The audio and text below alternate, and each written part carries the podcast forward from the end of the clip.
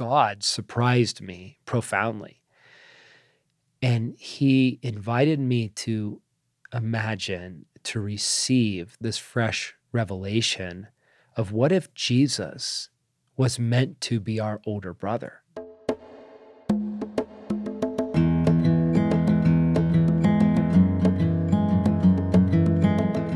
Friends, it's Morgan Snyder with my favorite guest. And can I say co host? Sherry Snyder. Um, we are back in the studio, and Sherry and I are really um, honored. That's the word honored to be with you. Wherever this podcast finds you, you are our friends. You are our co heirs of all the extravagance of our Father's kingdom you are our fellow students, like hearted apprentices that want to become alive, at peace, brimming with life as it was meant to be, becoming the kind of men and women who God finds joy in partnering with. This co creative process to see everything and everyone redeemed, restored, and made whole.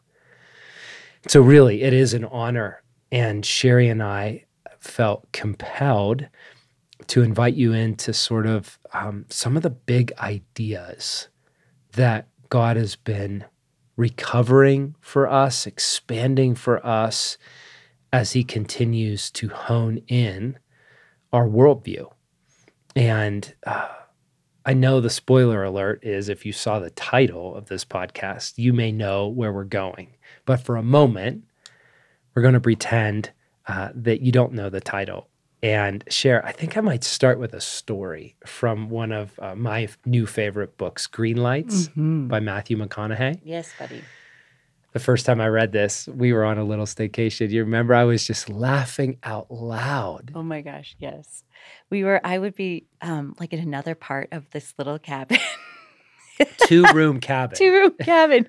And and I would literally hear Morgan like like howling and then like you would be sitting on the like taking a like like taking a number two and you were like reading on the pot and you were laughing so hard. I like, could not put this your, book down. I know, and I was like, what is happening? My yeah. favorite books to read are when I find myself just cracking up yes. at the agony, at the cracking, hilarity. literally cracking up by yourself. oh my god. so anyway, Matthew McConaughey, it's the story. Um, it's his story as he captures it at the mark of 50 years old. And there's a lot in this book. I want to pull one story out. So, friends, sit back and let's take in um, this one story from Matthew McConaughey. It picks up with his older brother, Pat. And there's a lot about Pat in the book. and basically, Matthew had moved back to LA. He's trying to make his way into film. And he said before he had found a residence, he was just couch surfing with some people in the industry. He said he got a phone call. He said it was Pat, as usual, his older brother, with another splendid offer that would surely provide old fashioned high jinks hilarity. hey, little brother, let's go play this golf course in Palm Springs at La Quinta Resort. I got us a room for two nights. I'll drive out, pick you up Thursday afternoon. We'll play Friday and Saturday. I'll drop you off in LA Sunday on me. Pat had been paying a tout service to pick winners for him in college football games the last few months, and his money was well spent. His tout recently had been on a 27 2 run against the spread, and Pat had been hammering his hot streak. It always made me happy when Pat hit a hot streak of any kind because in the grand scheme of things, he had terrible luck compared to me and our brother Rooster. In 1998, Pat lost his first and only wife, Lori, in a freak car accident. For 27 years after, he never allowed himself to love or be loved by another female except his dogs, Neiman and Molly. Like Rooster says, if it weren't for Pat, we wouldn't understand struggle. We'd have a lot less compassion for people having a hard time. Pat taught us forgiveness. That's why mm. he is our lucky charm. Mm. With the windows down and Boston's more than a feeling blaring through the speakers, we pulled Pat's dusty and dented Ram Charger dually pickup truck into the La Quinta Resort at 8 o'clock that Thursday evening, just after sundown. There, to greet us in suits and ties, were the, the bellman and the manager. Good evening, gentlemen. Welcome to the La Quinta Hotel and Resort. How was your journey? In a headband, sleeveless t shirt, and a pair of flip flops. I stepped out of the passenger store and said, Great trip. How y'all doing? The sound of a large barking dog now echoing through the concourse. The manager's eyes went to the source of the sound. In the truck bed of Pat's dually was his dog, a very excitable 140 pound black lab named Neiman, who was aggressively pacing back and forth, impatient to go to the potty. Mm, mm, very well, sir, very well, they said. As I casually crossed to the back of the truck to fetch our luggage and clubs, the manager and bellman kept their distance. And may I ask, were you planning on the dog staying with you? The manager asked. Yeah, I said. Well, sir, we uh, don't allow dogs at the resort. Unloading our golf clubs without a stutter in my step, I said, Oh, well, this is my brother's seeing eye dog. I made sure to say it loud enough so Pat, who was now just getting out of the driver's seat, could hear me. As if he had rehearsed it, Pat raised his left arm up in front of him, appeared to search for the side of the truck, found it, then secured himself to stand up firmly. Hang on, Pat, you got it? I asked. Pat, uh, Pat, eyes half closed in a squint, brought his other hand to the truck side for assurance. Yeah, buddy, I- I'm good. We here? The manager's chin slightly dropped in embarrassment. Then he looked at me with a face that gave me assurance he hadn't put together the implausibility of my blind brother driving. Driving. Yes, exactly. My no flinch Jedi mind trick now successful, I put Neiman on her leash, unloaded her from the truck, and walked her over to Pat. Neiman on, Pat. I, I said to watch Pat perfectly enact a blind man now relaxing because he had his trusty seeing eye dog to guide him. You good? I asked. Pat then did the best Dustin Hoffman and Rain Man imitation. I he and said, "Pat, good. Neiman on leash." Which didn't really make sense to me because he was pretending to be blind, not autistic. But I rolled with it. the manager and the bellhop grabbed and carted our luggage. Right this way, Mr. McConaughey, they said, and began leading us to our suite. Neiman didn't play her part nearly as well as my brother and I. Instead of leading Pat, she pulled him left and right, pissing on every shrub and Mercedes tire in sight. 40 paces straight ahead, I said to Pat, who replied to no one in particular. 40 paces, yes, 40 paces. the manager and the bellman, now very considerate and a bit ashamed at the, their earlier questioning of the service dog, escorted us to our room where they opened the door, walked the luggage in with an excess of civility, made sure Neiman and Pat got into the room safely. Neiman immediately began knocking over furniture, jumping on the bed, and slobbering on windows. We're here, Pat. This is where we'll stay for the next two days. I said, voice raised for some reason, as if Pat were hard of hearing as well. good, good. This is where we stay, Pat replied at equal decibels, still squinting and weaving, his head left and right like Stevie Wonder. The manager and the bellman now started backing out of the suite door. I hope the room is to your liking. We thank you for staying with us, he said. Now, he was raising his voice. We hope you have a pleasant stay. And if you need anything, please let us know. Okay, thank you, Pat. Tell the nice men thank you. Pat nodded. Thank you, nice men. Thank you. Doubling down on his best Raymond Babbitt. When they shut the door behind them, Pat and I fell over laughing. Thanks a lot, Neiman. You almost blew it for us. it's so good. It's too good. Too good. so good. What's good about that? When when you hear that, share what what why is it so good? Oh my gosh. I mean the there um I mean there's so many levels. First of all, as we've talked about, McConaughey is just grand, masterful storyteller throughout his memoir. So it's just so well told.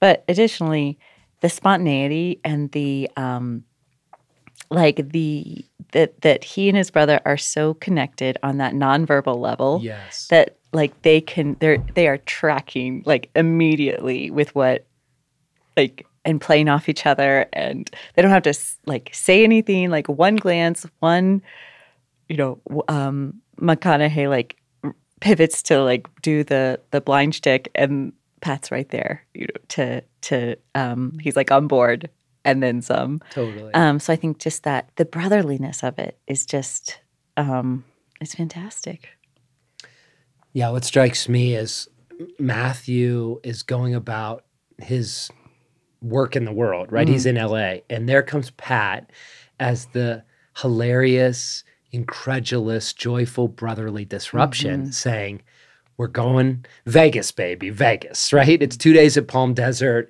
at a resort playing golf on me. And in the book, those two words on me are italicized what strikes me is there's something about this older brother that says, I'm inviting you into an adventure. yes I got you covered.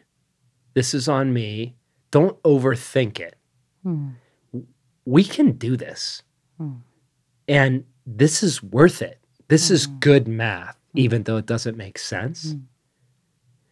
I think what I notice share for me is it pierces something deeper than even the joy of it.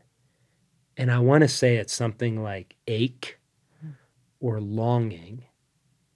And what I notice, I could even feel the emotion. There's like a loneliness that surfaces.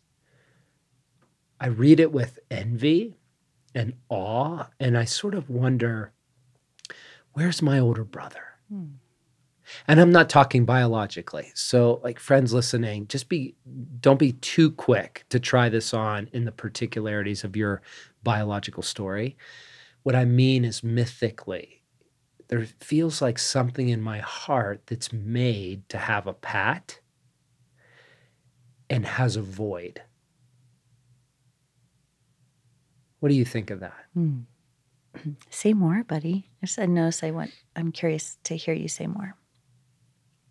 you know there there is this work and we've talked so much of it as apprentices of the father Mm. and this this wise generous provision but there's something that feels different about a brother he he's in it with you right he's close enough in age to be in the same predicament and yet seem to have he seems to have some greater resources than you. Greater money greater confidence, greater pain from lessons learned, um, greater freedom, and room for you to kind of be a knucklehead, room for you to screw up, almost this room, this benevolent benefit of the doubt towards you, saying, that was a good swing. Way to go for it. Way to try. So I think for me, Cher, I think like that brotherly part, it- it- the word is advocate. Where was my advocate? Where was Pat to say, Morgan, like, you can take that risk? And when I screwed it all up, to say, way to go. You went for it. This benefit of the doubt, thinking the best of me and not the worst. You know, where was my older brother to teach me how to fix my car when I got that first flat tire because I was just running low and I, I no one even actually walked me through putting air in a tire and how to maintain my own bike. You know, we took it to a little shop called Dirty Harry's because my dad wasn't around and my mom didn't know. So every year every time there's a flat tire, we took it into the shop. Like, where was the big brother to say, hey, that's, it takes a couple tools and let's get dirty? You know, I helped a younger brother change a flat tire for the first time on a bike tour um, a couple months ago. It was one of the best parts of the tour to watch him figure it out and fumble with tools and do it the hard way and make some mistakes. You know, where was a brother to teach me about sex and even more, how to love a woman? Where was a brother to bail me out? Bail me out when I made some bad bets and when I was just down on my luck and out of my money. And uh, I got myself in a precarious situation with parents or cops or school or a girl. Like, where was that friend? Where was that brother to invite me into an adventure that I didn't think I could handle? Something I didn't really know how to do, or I didn't feel like I even had time for. Where was the brother to champion my silly dream? To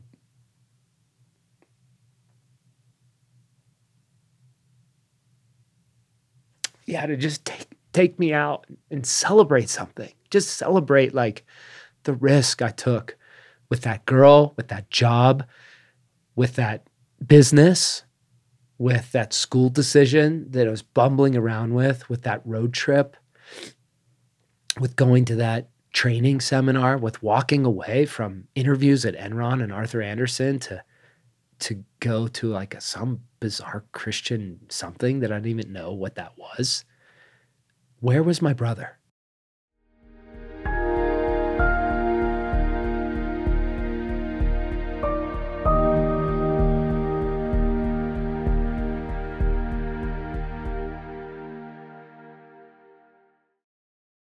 How about you? Hmm. Where was your brother? Hmm. Where was older brother? What surfaces? What what rises up when you let your heart feel what it's like to have that advocacy Hmm. as a woman? Buddy, I so appreciate that. And I, I'm just really moved by your emotion. I'm I, I'm I'm just curious if you would be willing to share a little more about how how this let me put it this way. To me, and we've talked about it a little bit this summer, but this is a, a fresh frontier for you. And even as you're recounting that litany of of ache for brother, I notice those are places that maybe um, a decade ago you would have said, "Where was my father?" Mhm. And um, I'm fascinated about this part of your heart that's really showing up here, and I I, I notice I'm intrigued. Yeah, yeah, it's a new dim- It's really fresh. Yeah. I mean, it's been the last couple months, and I think I found myself in some situations where I knew, because of my life in God, pragmatically, a risk worth taking. I knew that that was what I was supposed to do. But what I felt was the loneliness of not having a brother to cheer me on. Yes. I bought an e-bike for over five grand. And I waited for over two years to do it. I should have probably bought it two years ago. And the the impetus was two things. One was um, hunting, where now e-bikes give people farther reach, and to stay competitive, to get deep in wilderness, you have to have what others have, so that it's you know apples to apples, uh, so that you can kind of get ahead of the competition to go further and deeper. And the second was biking with our son. Mhm. You know, we love biking, and I have been gloriously dethroned as the mon- monarch bull in our house. Mhm. To my utter joy, I can't keep up with him. You know, there was a transition day over two years ago where we went out for the first ride of the season, and I was been spinning a lot over the winter, doing the spinning bike more than him. And I was ready to show him like dad still has it. And he's like, Hey dad, I have a surprise for you. um, he said, Dad, I have a surprise for you at the end of the ride. I was like, Cool, cool. And so the whole ride, I'm like trying to act chill, but I'm redlined. You know, I mean, I, my heart rate is maxed. he doesn't appear to be sweating, but I'm trying to ignore that. And we're neck and neck for parts of it. And then he puts on sort of his boost, and I realize, like, oh man, he still has more. And and eventually he beats me, and I just think, you know, not by much.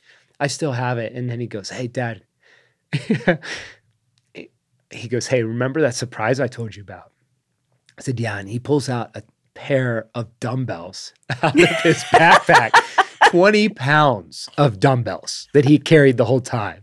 And I just looked at him and go, and I went, times have changed, right? I, I have been surpassed to my utter joy. And at that moment, I think it was time to buy the e-bike to say, Yes. the goal is joy. And I have a few precious years left with my son, but I'm too cheap. Yes. I was too frugal. I operate in scarcity that I try to often sanctify. Mm-hmm. And yet, part of my holding back financially is is fear, Mm-hmm. is the scarcity that we won't have enough. Mm-hmm. And so I go without and I'm far it's it's it's much more e- it's far easier for me to spend on other people than it is on me. And so for 2 years I deliberated this mountain bike. And I finally bought it and it was like such a no-brainer. The joy of it, just multiplying the joy of this e-bike of riding now. I've dialed it in where I have the exact power setting that my son and I are equal in the field, just like we are in the spinning class. And it's just utter joy. And then one other note, we went on this sabbatical where, you know, we had a, a budget conscious two weeks in blue water and and I felt like we were supposed to go sailing one day. And I dropped a thousand bucks on a day of private sailing. We never been on a sailboat, spent a lot of time on water, but never under sail. It felt important to me to give that to our family and to me. But that's that's an asinine amount of money in our budget to spend. Both of those moments share, I could feel this like utter loneliness of I believe I'm making a really holy decision. I believe I'm taking a great risk in what is very much on my frontier. And there's no one here advocating. Mm-hmm. And mm. so in that sabbatical, I found these lingering hours where God surprised me profoundly. And he invited me to imagine, to receive this fresh revelation of what if Jesus was meant to be our older brother? Mm. What if actually part of this substantive interaction, this life of communion with the Trinity, is Christ as older brother? And what hit me, I'm going through scripture after scripture on this, and I realize I've always related to Jesus as Savior. I've never felt close to Him as an older sibling. And redeeming my life was sufficient, is sufficient. But as I've im- immersed my heart in life with God as Father and God as Mother, to then come up to still this ache and longing, and then to see what if part of God's redemptive story for all of us is actually to heal that space in our mm-hmm. heart that's actually designed and destined to intimately share life with God as the older brother, like Pat is to Matthew, advocating, inviting us into adventure, championing, championing us even in our error Yes. and misstep. Yes. You know, Mo, it's interesting because um as as I reflect and, and just watch you here in the studio, I think the greatest model I've had of older brother relating that way has actually been watching you and Joshua. And um, you know, this shift from um, you being his dad to it feels like you being his older brother. You're you you don't have a competitive relationship with him. It's a non-competitive relationship. So you're not your freedom to champion his risk and to invite him to play to kind of set in motion these adventures that he gets to come up to to want him to um, like stand on your shoulders but not just as a dad but as a as a brother. It was so sweet yesterday. Somehow joshua and i you know because he's saying goodbye to some of his his um, dearest buddies his like homies if you will um, to go off to college. And he was you know talking about his friends he goes you know mom you know i think like for example this friend like i definitely want to have him in my wedding party. He goes but you know who i think i'll have for my best man? I was like I got, I knew exactly what he was going to say. But he's like you know i think i'm going to have dad. Because he's my you are his. You you have become this not just a dad but an older brother to him. And you have a friendship and you guys have a um you know, uh, an agony and a hilarity. So, and it's so beautiful. It's such a full circle thinking about, you know, that revelation that Joshua brought to you, you know, when he was almost four, where he said, you know, Dad, we're brothers. God is my father and God is your father. We're brothers. So it's interesting how the redeemed version of that Yes. is most accessible to me through through watching you and Joshua. And I also know, you know, as we crest the conversation of older brother, like that is also a, a area of incredible pain for people. And I know you have grappled with that in terms of places also where you have felt like you didn't, you weren't the older brother that you wished you had been physically, you know, to your blood younger brothers. And so I, I, I, I'm curious and I want to acknowledge like a conversation about older brother, I imagine for all of us just brings up a lot wherever we are in the birth order, whatever our family of origin story is. So I am curious, you know, I do notice a desire to acknowledge that. Yeah. Yes, what I would say, I think it's very insightful, share that the whatever our biological story is, it is intended to be a redemptive on ramp Yes. to the restoration of Christ as our older brother. That that story of Joshua and I, you know, it's fascinating to watch.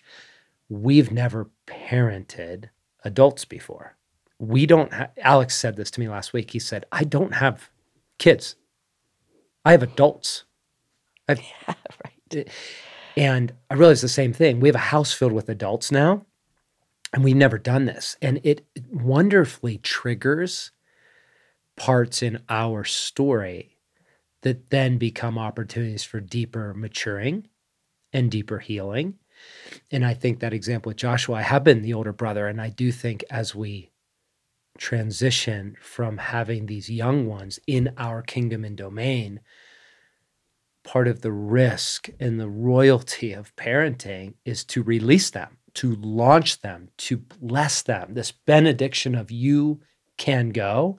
And in some ways, I want to say you must go, which is a, another conversation for another time. But I do notice there's this return then of the adult children as brothers and sisters, and it becomes much more um, peer Mhm. based. And it's interesting. So we, Sh- Joshua and I've been doing free diving training. A part of both of our initiation, um, as you guys know, I'm a passionate archery hunter, and my dream is to subsist by bow or spear and procure food from the wild for our table. And um, I've become a decent bow hunter, but I am a neophyte when it comes to spearfishing. So our dream is to be able to have great breath, breath control, dive deep, harvest enough fish to feed the family, and have great stories. And so we've been doing free diving training, and he has surpassed me, no question. Just like the mountain bike, just like free diving, I'm watching my brother surpass me to my delight. I still have the privilege of leading him in some instances, but now what I'm noticing, and I think with the summer what hit me was he's becoming the older brother to me in Mhm. some areas. So we we we dove every day for 13 days out in the ocean, different places, just working on our skills every day, trying to improve just a little bit. And our last day, God lined it up totally by the Spirit. We'd never been in any of these locations diving and we end up in in, in deeper water, maybe um, 50 foot reef, and there was this swim through sort of tunnel of of rock, probably about 30 feet down, and if you went down, you could almost see through the whole thing, but not 100%. And it was clearly doable for Joshua. But it was a bigger risk for me. And so we were scouting it out and we were basically deciding like are we going to go for this thing? And and he's like, you know, I'm ready if you're ready. And uh and he wasn't putting any pressure on me, but he went first.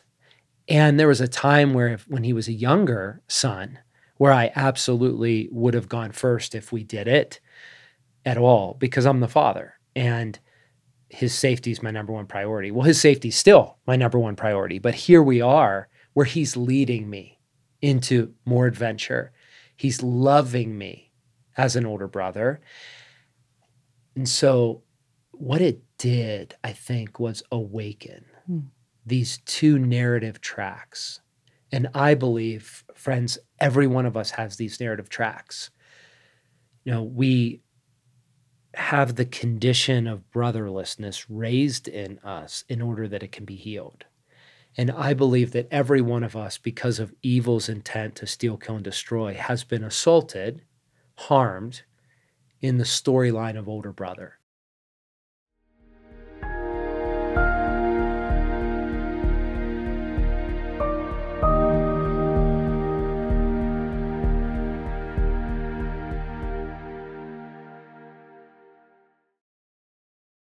Think relationship and relational damage or relational hurt, they will take the form of omission or commission. You know, I never had an older biological brother. I had two younger biological brothers that I was a pretty crappy older brother to. And as you said, that was a huge part of my conversion to Christ was just awakening to that reality and a repenting of it. And I've had some really holy and meaningful opportunities to heal as an older brother and mature and offer the loan, the love, the invitation to adventure without needing anything. And I'm pretty proud of that because my brothers are both really different than me. And there is this storyline of where were you harmed? Where did you not have brother?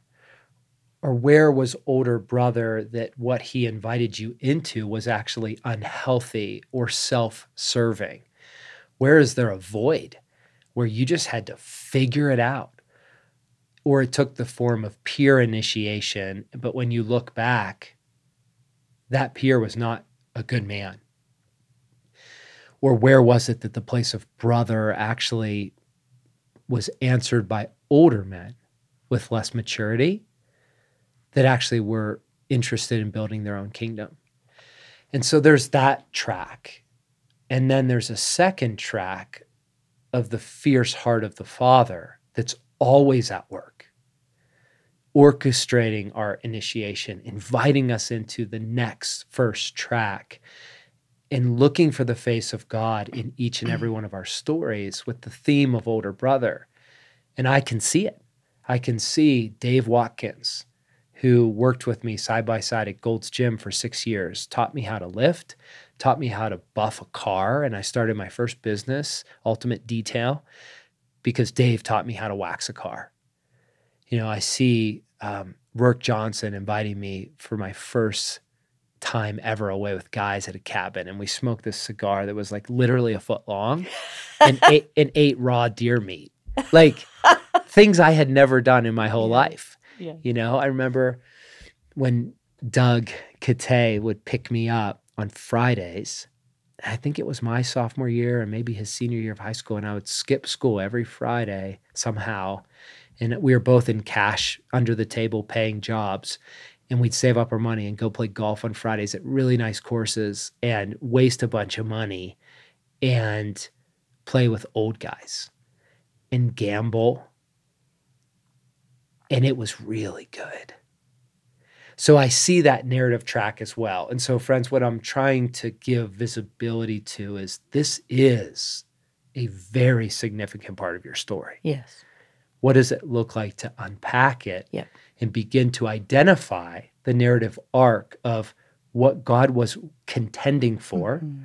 to bring Christ as older brother and how evil was wanting to rob this expression of the Trinity to keep you um, from from really going into the fullness of apprenticeship Mhm. in the kingdom. Yeah. Cher, as you hear that, I'm just really curious for you. So, like those two tracks, when you think examples of when you think redemptively, oh, the face of God. Mhm. Like I saw the older brother coming through this person or this situation or this experience. And the second track of I, I can see the assault, I can see the thievery, I can see the inadequacy that's tempting me to come to some very core beliefs about um, Christ that are Mhm. just um, inconsequential. Yes. Mo, you know, um, a couple things come to mind. And first, I noticed that it there's both my story and then there's the story of others. And even though this wasn't my personal story, I have dear friends, um, for example, friends who are men whose older brothers literally like would beat them to a pulp. And I notice I'm feeling for them as we raise this question of older brother or mock them or beat them down. And so I'm like, oh, Jesus, come. Oh, it's such a And- common story. yeah. Older brothers beating the shit out of their younger brothers. Right? And people's deepest wound, I think you've shared with me sometimes for a man, is from an older brother, not Yes. from a father, even. Yep. And then I'm thinking about women who either were, um, you know, um, assaulted by an older brother, maybe sexually abused by an older brother, or sexually abused by the friends of an older brother, and not protected in that in that environment. And so I just, um, Jesus, we do as our older brother, we do invite you, Lord, in real time into these places in our heart, Lord. Both the void, the brotherlessness, and then older brother gone wrong, older brother, um, the the, the kind of like anti brother figure, Lord, the the um, hollowed out or violent older brother or passive older brother, Lord. Come, come for our hearts in this, and come for the hearts of our brothers and sisters who are listening in Jesus' name. So that being said, honey, a couple things come to mind. Is one is so my sis, my sister was three years older than me. So when I was a freshman in high school, or her friends were seniors, and she had a great group of guy friends. And one time we went on a ski trip, and there were these two guys, Jay and Jason, and I was, I think actually it was their junior year, my eighth grade year, and I got to tag along with them on a ski trip.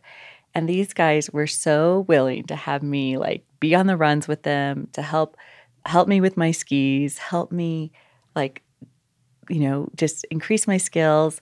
And then we ended up somehow like missing the last shuttle back to our um back to our condo. And so we ended up having to walk like a long way in our ski boots.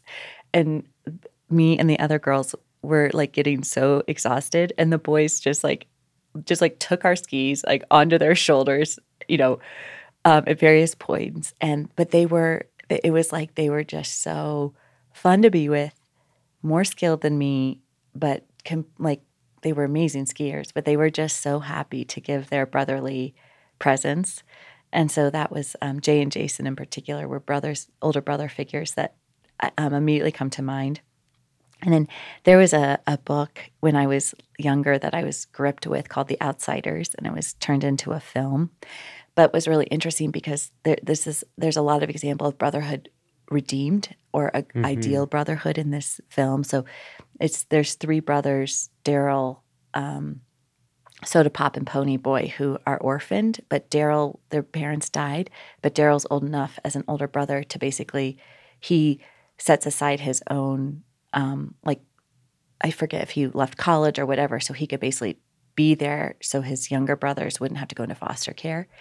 And Daryl is just like such a picture of an older brother. And so is Sodapop to the youngest Ponyboy. And they love each other. And then they kind of adopt another boy named Johnny.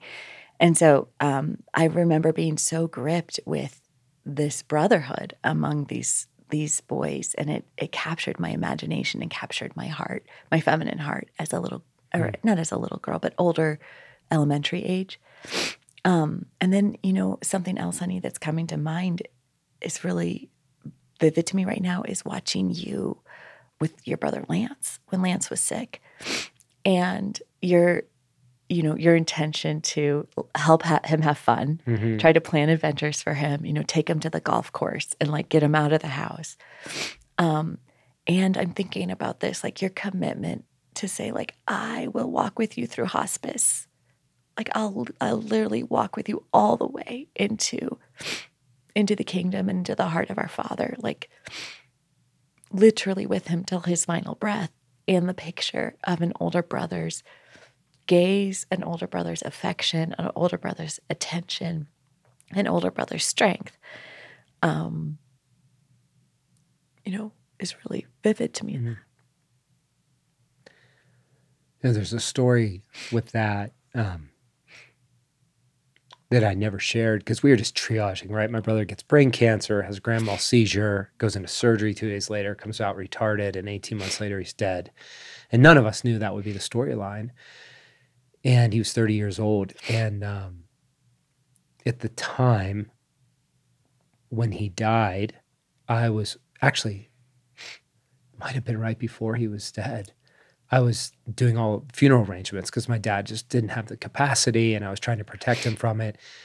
And I remember I had to go like pay for his plot. And it was 2200 bucks. And I remember writing a check for $2200 for my brother's like piece of earth. They would put his body in and just going, "Man, this is no one should ever do this." And that day, an older brother of mine, Jim, calls me up and said, Hey, I really feel compelled by God. Um, God wanted me to give you $2,200. Oh my gosh, Morgan, you never told that to me. I know. And it was this like